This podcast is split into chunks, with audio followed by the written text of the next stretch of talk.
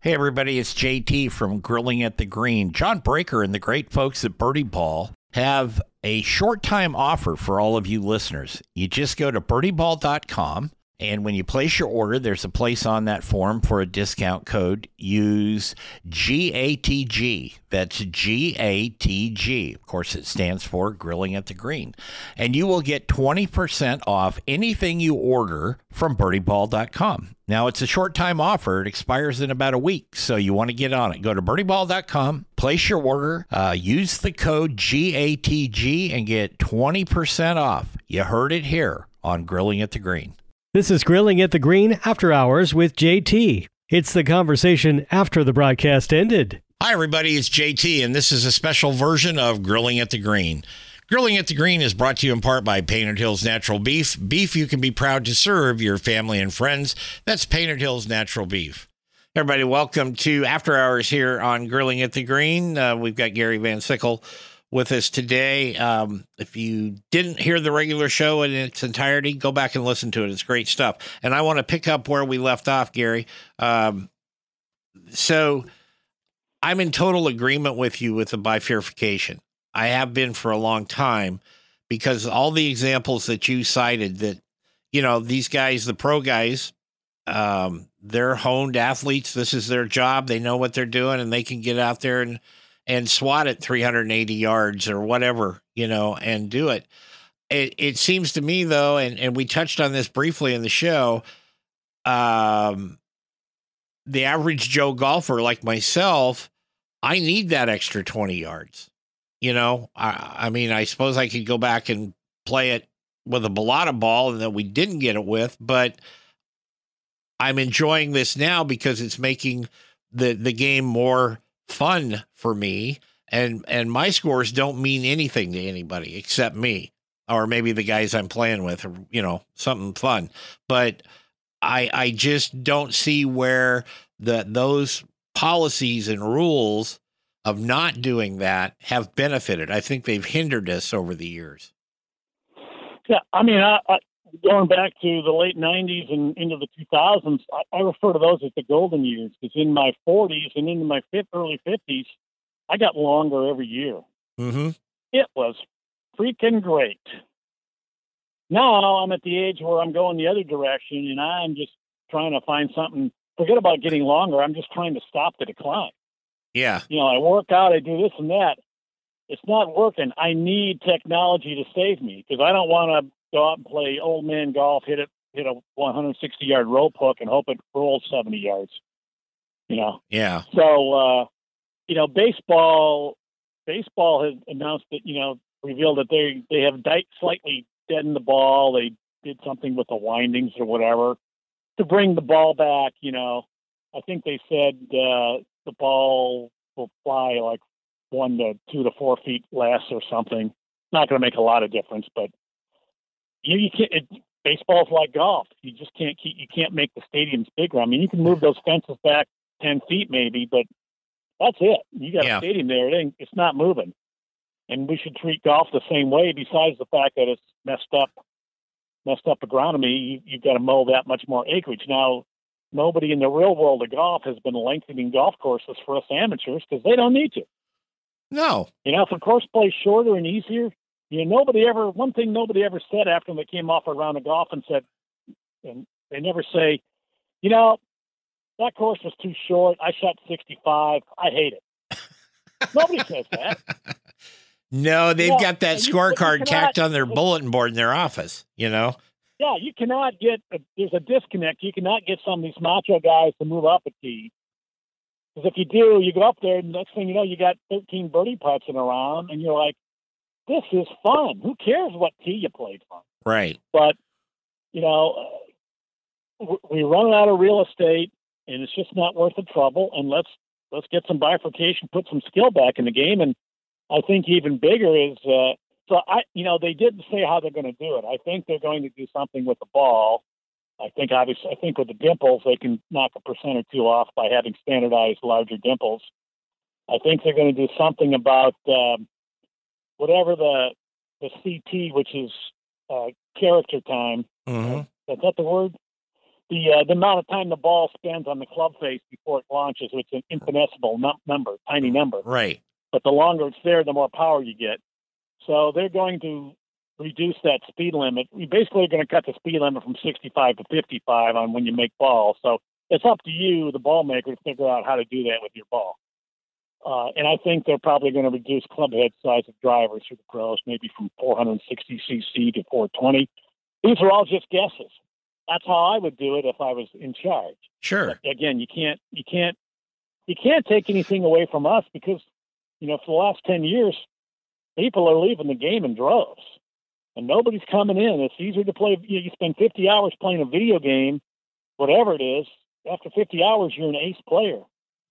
You start playing golf after 50 hours, you still suck. and the modern kids, there's no, they want a payback, but honestly, we all want a payback. I'm not going to blame this on millennials. They just got so many other options. Like, why do I want to play this game I'm crummy at? You know, uh, golf and and bowling and uh, softball, and maybe a little bit of tennis. Those are the only things people play that they're lousy at, but yet they still enjoy them. Sure. You know, tennis, you have to play somebody of an equal ability. You can enjoy it if you're both crummy, although you spend all your time chasing the ball, retrieving it. But, you know, what other sports do you play that you, when you're no good at it? And people generally are no good at golf. The average male handicap is 16.4. The average women's handicap is 29. You know, that's basically uh, that means the average guy doesn't break 90 most of the time, and the average woman doesn't break, uh, you know, it doesn't break 100 or 105. Right. This golf isn't that fun if you're taking 110 swings. I'm, so, I don't care who you are. You better have some pretty darn. You better be playing with Cheryl Ladd and some people who are fun. Oh, uh, yeah. I'll do that. Um, you know, back to what you said a little bit earlier in the show is we were talking about how the pandemic had helped give golf a banner year. The one thing I noticed here locally where I live, okay, I can't say across the country, but a lot of people who had given up the game maybe in their 20s um and you know got a career got a family got busy whatever and now they're either retired or semi-retired or thinking about it uh, in talking to a couple of the the course general managers that I'm friends with, they were saying how a lot of those people were actually coming back to the game, but the but there is that um, just what we were talking about is that uh, they get on the course with somebody that can you know powder it out there 300 yards and uh, you know, they top every other shot because they're they haven't played in a long time, and they're and and they want to play and they want to improve and they you know they want to have fun. I get that. Uh, I I think we should do something, uh, keeping it in mind at least when we are doing this, to encourage those people to stay with us. You know, keep playing. Um, yeah, it, it's tough to mix good players and bad players. Yeah. Um, you know, that, that's where we made a mistake. Look, uh, Korea, South Korea's got the solution. I did a story a couple of years ago on, they call it screen golf, but we call it simulator golf. Screen golf in Korea is huge. They have like 600, 800,000 people who play it. It's like our golf leagues used to be. Guys get off of work there, and I say guys, I mean men and women. They get off of work, they go right to the simulator place, start pounding down the beers, and they play golf leagues and simulators. Uh huh the difference is, you know, they don't have that many courses in South Korea because the land is so valuable, but they've got some. So, you know, what happens is people learn how to play golf on a simulator, like by themselves or with somebody, and they're not, you know, you're not in anybody's way. Sure. When you get good enough, then and only then do you venture out on a real golf course. And you've already, you know, you've already an accomplished player of some regard, or you can keep up, and you're not in the way of better players. This is where Top Golf succeeds and fails. Top Golf is great. You know, Top Golf is like going to the bowling alley with the gutter guards. You have the kid's yep. birthday party. The kids can throw it anywhere. It doesn't matter. Top Golf, you go there, you top it, you hit it wherever. You don't got to chase it. You don't got to hit it again. Uh, give me, give me three more Miller Lights. Yep. You know, but they're doing that. But Top Golf has just about no forum for teaching players, teaching golfers. I mean, I, I know they got guys who are available for lessons, but that's that's not their purpose there. Their purpose there is to sell you a bunch of food and drink. And I don't think they give a, and I could be wrong on how many lessons they give, but you know, at 35, 40 bucks an hour just to have a spot at Top Golf, and then you're going to pay the, uh, the teacher another 80 bucks an hour. Yeah, that, Top Golf is not is not bringing people into the game. It's taking people who maybe might or might not ever play golf, and it's entertainment for them. So when people say Top Golf is, is great for golf, it's like, well, Top Golf is great for Top Golf. It's not helping golf courses. I don't think it's taking too many customers away. I know, and I've written a story on Top Golf. You can Google my name and Top Golf and look it up. But Top Golf is not for good players. I go there and I want to work on my game and this and that. Well, you've got reduced flight golf balls. They're beat to hell. They don't go straight. Even in fact, they don't go as far. Uh, I, I, two of them, I, the two I've been to, I wasn't allowed to hit driver or woods on either one.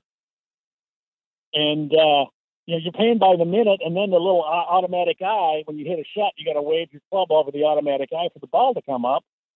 And you wave it, nothing happens. You wave it, nothing. You know, you wave it eight times, and finally a ball comes up. Well, hey, time is money. If I'm paying by the minute, the ball should come up right away. Sure. And and my big gripe is the, and this is this has just been my experience. The top golfs I've been to, the employees there know nothing about golf. You know, I was, I was, you know, the guy, one of the guys working there heard that I was unhappy that I couldn't use my woods. He goes, "Oh, we got some woods here you can use." And they have some of these things you see like at a miniature golf course. Yeah. I looked at him and said, "Why would I want to use somebody else's clubs?" And I was kind of angry. Well, I'm not, you know, I'm kind of barked at him. He like, ugh. I could see in his eyes. He had no idea what I was talking about. Right. I mean, he wouldn't know. Oh, shaft clubs are different. He would. He didn't know that. You work at Top Golf. We had a waitress there when my son and I went last year. And my son and his buddy qualified to play in a national Top Golf uh, team championship in Las Vegas. But we went there to get used to Top Golf, and this waitress kept coming over, and she'd go right up to the screen. You know, my son's getting ready to hit a shot. Uh, this is when we're checking out. We said, "Yeah, we need a ch- we need our check. We're going to check out." And he's he's ready to take a club, take a swing on the thing she steps right over the red line to go punch us out. It's like you just stepped into the kill zone. He was about to take a backswing. Or one of us would be ready to hit, we're about ready to pull the trigger, and right in her backswing, she goes, "You guys need drinks? You okay?" Yeah. uh, okay, I'm fine with ambient noise, but when you you don't talk to somebody right while they're swinging, right? This is not top golf. So my son analyzed it Beth at the end, he said, you know, for being about golf, top golf is about as far from golf as you can get. That said, it's great for non golfers or beginner golfers. You, can go there and have fun. My, but it's not for me. Well, I, I, have no interest in going there and hitting crummy golf balls that don't fly far enough. Uh, you know, if I was at a party, it'd be fine, but I'm not taking, you know, I'm just not going to make the effort. Oh, and I had a, you have to buy a $5 lifetime pass. Well, I've had to buy two so far because they had no record of the first one. I thought, well, it's not much of a lifetime, four years. I mean, geez. Yeah. So I have a lot of gripes about Top Golf, but they're wildly successful, and for the life of me, I don't know why. Well, I, I think I think the reason why is that, like my good buddy, we went to college together. We play golf together when we can. The schedules, you know, mesh and all that. He's got two little grandsons. They're yep. six and four or something, and he likes to take them to top top golf because you know they're they're not actually going to hit the ball very well, but they don't care. They're just there with their grandpa. They're having a pizza or whatever they're eating, and they're uh, hitting some balls at the big circles, and there you go. And they're having a blast. Yeah, it, it's family. It's a family entertainment, and you know, family entertainment is a is a lost art. I mean, yeah, my family, when I was young, we used to go bowl a few games. I don't think anybody does that anymore. I mean, a lot of family activities are by the wayside for assorted reasons, but it's a family activity, and that, that's what makes it successful. Absolutely. Yeah, it, it is, and um, I think it serves that purpose. But for like what you were talking about, to go, you know, work on your wedges or something, probably not the best place in the world. Well, why why even go for the target at 210 yards or whatever it is? Because there's no even if you hit a good shot, the ball doesn't the ball's so out around it's not going to fly there. And it's got right. a computer chip in it or whatever. It's it's it's it's hopeless. So got a lot of problems, but it's fun. It's good, clean fun for the whole family. and then mom and dad can get some alcohol. It's great. There you go. So the one thing we didn't talk about in the regular show, which we normally talk a little bit about, is our buddy Tiger. Uh, he has? A, wait, who, wait, who? El Tigre, the ghost. You know the the name. The name is familiar. I just can't place him. Yeah, well, you haven't is, seen is him. He friends with Bryson DeChambeau, the king of golf? Uh, only in the commercials when they're getting paid. I think. I'm. I'm not sure. Yeah. Well, it's funny how Bryson Bryson now is the most talked about golfer. Uh, and who had a commercial during the Super? Who appeared in a commercial during the Super Bowl? Yeah, Bryson. I didn't see Tiger, but I uh, saw Bryson DeChambeau. Yeah, and he was with Tom Selleck so, and uh, yeah, uh, Snooki from any, Jersey yeah, Shore. Didn't make any sense. Didn't make any sense, but there he was. So he's the guy who has people talking. Yeah, Tiger's. Uh, you know, I wrote after he won victory number 82 over in Japan. I wrote something that, well, here's the path for Tiger to 19 majors because you look at the majors that were coming up, like Torrey Pines and places he's played well. Sure. It's like it just wouldn't be hard for him to get to win four more. And I said 19 instead of 18 because Tiger didn't grow up hope, saying, "I hope I can tie Jack Nicklaus." Yeah, that didn't he happen. grew up saying, "I'm I'm gonna get I want to beat Jack Nicklaus." So I said 19. But it was all it all hinged on if he stays healthy. And I think what we've seen this past year and a half is this guy can't stay healthy, and there's no chance he's going to stay healthy. If he does get healthy, it'll last about three weeks, and it better be a major that scheduled that week. It, I mean, you know, he might be able to steal one or you know steal a victory somewhere or steal a major, but he just doesn't look like a guy whose back is going to allow him to play competitive golf against Bryson DeChambeau and some of these other guys who have come up. I mean, right. the competition's tougher now, I think, than when Tiger was in his prime. It, there's more guys, and you know, just briefly going back to the distance. One last thing, the distance thing, sure. Jeff. I think the seminal moment was at Winged Foot on Sunday on the ninth hole, the par five. DeChambeau, you know, he put on 40 pounds. He went to the weight room, drinks eight protein shakes a day, did all this stuff for how many months? Changed his swing. He hits a 374 yard drive in the fairway. He's playing in the final group with Matthew Wolff, who's like 5'11, 5'10. Matthew Wolff has done none of those things to get hit it longer. Matthew Wolff hit it 388 yards in the fairway.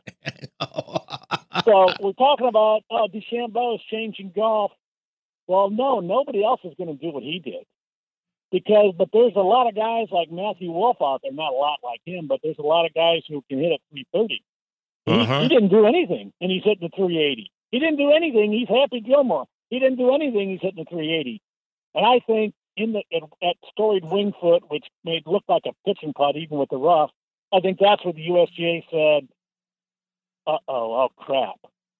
Now we, you know, now we have to get off our butts and do something. Right. Look at that. Three, right. 388 to 374 on that hole. And that's when, oh my God, this game is, this, course, this, this course, golf courses are obsolete for these guys. Yep. So, but yeah, uh, the Tigers, you know, he was, he was the guy who did that with Augusta. You know, he, he showed up in 97 and uh, I think the longest club he hit into a green that wasn't a par five was like an eight iron.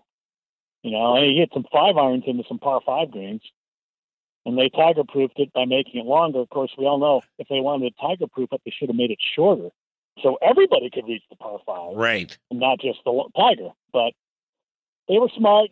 Augusta was ahead of the curve. They moved. They, they lengthened the course. They, I mean, they bought land across the road. It's only a matter of time before, you know, they move the fences across the road and you know totally redo some of those holes on the front nine. Yeah uh, I, I wrote a story for Sports Illustrated on you know one crazy idea where I thought you could move the tee up on one where it used to be had these guys hit it up over the top of the plateau almost to where the green is, and then the, the green would be down a big hill across the Berckmans Road into the where the parking lot used to be. But of course, they put some buildings up, so none of that probably worked. But yeah, they've uh, Augusta National is the one place that's kind of been ahead of the curve. Uh, in addition to you know Erin Hills, of course, in Milwaukee that hosted the U.S. Open, they built that with uh, you know, the back tees. I think originally were around 8,200 yards, and once a year they have a little outing and guys play the tips. I don't think anybody's shot better than like 73. Something like that. But Sure. yeah, golf courses are too short, and Tiger started it all, and he started the fitness craze. But I'm afraid, uh, you know, I, I just don't think unless he gets magically healthy, I don't see him being competitive again. I mean, have you seen anything? I, I, I I haven't. just I haven't. he's he's so he so gingerly picks that ball out of the cup, and it's always he always bends with uh, the one leg, not the other one. Uh, he's I, I'm you know if I was him, honestly, I mean I don't know the details of his back. If I was him, I'd probably just say, you know, I want to be able to do stuff when I'm 60. I've won everything I can win. I'm done. I'm not going to wreck my back. I want to be able to play catch with my kid or whatever. So Right. I would I would retire and you know he could probably be a golf announcer if he wanted to because he could he'd be like Johnny Miller. He could be. He can say anything he wants. He's done it all. Yeah. Nobody can argue with him. Yeah. Now, now you were talking about, you know, longevity and different things like that kind of weaved into our conversation at uh, Waste Management Phoenix. The guy I was impressed with, Steve Stricker. Here's a guy, 54 years old. I know that course. You know, it's no cakewalk, but it's not like some of the courses they play. But he's in the. You know, he was leading the thing off and on a little bit the first couple days, but um, I was really impressed. And he took that course apart just like he always did. Stricker was never a huge, huge bomber or anything, but he's to me he was always kind of mechanically. I'm going to put one here, going to put one there. That's my approach. I'm going to, you know, putt whatever and I was just it was good to see him. I've always liked Stricker. Uh his I don't know him, I've never talked to him, but I always liked the way he played last especially the last few years and I was just impressed that he held in there. Yeah, I hate to say I've known him since he was a teenager because I was back. Uh, I was a golf writer, sports writer at the Milwaukee Journal when I started out, and I caught his career, amateur career, and I covered him a lot when he was on the tour. It took him. It took him a while. He had to go back to. He couldn't get through second stage at Q School Yeah, I a number remember of that. times, much less much less final stage. But he's always been a you know great putter, good chipper, good with a wedge, and he he got his swing figured out over the years. I mean, he's become a really good, you know, five six iron and above. He's really good with those clubs. I love his swing with a pitching wedge. I mean, it's just like it's one piece. He nothing moves. And you and you watch him and you're thinking, how do, how can he ever miss a wedge? I mean, Yeah. he can't and he doesn't. And if you look at the stats for Phoenix, I saw this on Golf Channel. Uh, the guys who uh, I think proximity to the pin the ball approach uh, shots stat up strokes gained approaching the green. That's what it was. So basically, your iron play. The guys who are the good iron players are what wins in Phoenix, not the longest hitter or Right. the best putter. It's the guys who give themselves good good putts, and uh, and that fits him. And he can, you know, and he he stayed young. He's he's fit. Um, he's got he's got good genes. I mean, he's 53, and I don't really remember him having much in the way of injuries. The last couple of years, he's I think he had a hip that bothered him, but he walks. al- He, you know, you see him walking around. He looks like a 35 year old, as long as you don't take his cap off. Yeah. You know, so he's got that. Uh, he's got that youthful gene, and he's a super nice guy. He's as nice a guy as you meet. yeah, I've great al- guy to have. You know, I, I I didn't know. I was surprised he took the Ryder Cup job because he doesn't seem like the kind of guy who can say no to anybody. Uh, is he really going to tell Phil or somebody you're sitting down? I mean, he seems too nice to be the captain, but he's a guy to root for. It was fun to see him. Uh, I think he tied for third or tied for fourth. He had a uh, great fourth, week, and fourth, yeah. he, he was just he was just out there playing because uh, he can hang out and keep an eye on the on the potential guys on the Ryder Cup team, and it gives him him an excuse to not play the senior tour, which he he probably would rather do because winning is fun. He knows he's not going to win on the regular tour, but he's got to do his Ryder Cup job. He takes that seriously. No, that was fun. I- He's he's one of those guys who stays young forever. I mean, kind of like Phil. Phil's really had to work at it, but he's not playing great, but he still plays great for a 51 year old. Oh yeah, he does. Yeah, he does. If he was out on the senior tour, he would dominate, but you know that's no fun for Phil. He, he want, there's no glory in that. I mean, honestly, the PGA Tour champions, those guys can't get arrested. They're they're on TV. Who knows when? Uh, Right. You know, they're just they don't get any attention, and Phil, you know, Phil can't have that. Well, got to have some attention. It's got to it's got to count. You know, we saw that up here when um when it was Jacobsen's Peter's party up here, the Fred Meyer Challenge and all that. They got a lot of media and they brought in a lot of sports figures and and media people and they played and it was kind of a pro am thing the whole way through and and that was fine. When it converted away from that into just a senior tour stop, you couldn't find 50 people out there watching. No, You know, no. it was It's- you know, it, if if you're a spectator, senior tournaments are a it's a great day at the course. It's a fun experience. You can get up close. You know, people aren't in your way. You can see everything. Sure. But you know, the tournaments don't really matter. Nobody cares. They don't have any relevance. They got five majors, and really, other than the senior PGA and the senior Open, you know, that's about really all they got. Um, Right. But even if you win those, kind of so what? Yep. You know, it just it only worked when you had the big three: Palmer, Nicklaus, and Player, and then Trevino. You know, and but you know, Hale Irwin went on and uh, buried the buried the victory record, and then Langer's winning. But you know, nobody cares. They, you know, and used to, and when they were on ESPN, they did okay. But once they, since they got off ESPN, man, they dropped out of sight. Yep. And part of that also was when Tiger arrived, women's golf and senior golf was blotted. You know, he was the he blotted out the sun. Yes. Nobody else could get any sunshine, and because of Tiger. So, uh, you know, it's all conspired to make senior golf an afterthought. I I, I know the tour it doesn't make money. The tour propping up that tour to the tune of twenty or thirty million a year. Sure. But it's good. It's good business for their members, and so they do it. And they got more money than they know what to do with. So good for them. Yeah, they're not they're not uh looking for second mortgages, you know, that type of thing. Yeah, most of most of them aren't. They're only the only handful of club pros, and they've made it so tough for club pros to get out there. And and even you know even the other guys, you know, you know if you finish top ten in a in a senior event, it doesn't get you in the next week. You get nothing. Right. You get a check, but you don't get in the next week. It's hard to play your way in out there. Yeah, it is. You better is. Uh, win, otherwise you're not going to get exempt. And only 32 guys are exempt because it's supposed to be a showcase for the most famous guys. Well, so if you got Kirk Triplett and Scott McCarron and you know all the other quote big names unquote. Sure. Sure. Well, those those guys have all been riding in the same Winnebago for 30 years, so so to speak, you know. Yeah, Uh, basically. Yeah. Anyway, um, Gary, thanks, man. It's been great as always. I love talking to you. I mean, I'm, I'm serious about that. I always look forward to doing the interviews with you because they're always so much fun. They're and and, and insightful. Good job. You, you, hey, you read that note card exactly as I wrote it, and my check will be in the mail for that. Thanks. I appreciate that. I appreciate that. I got a car payment coming up in a couple weeks, so it'll work out perfect. Well, well, there aren't that many zeros in it. Don't get, don't get crazy.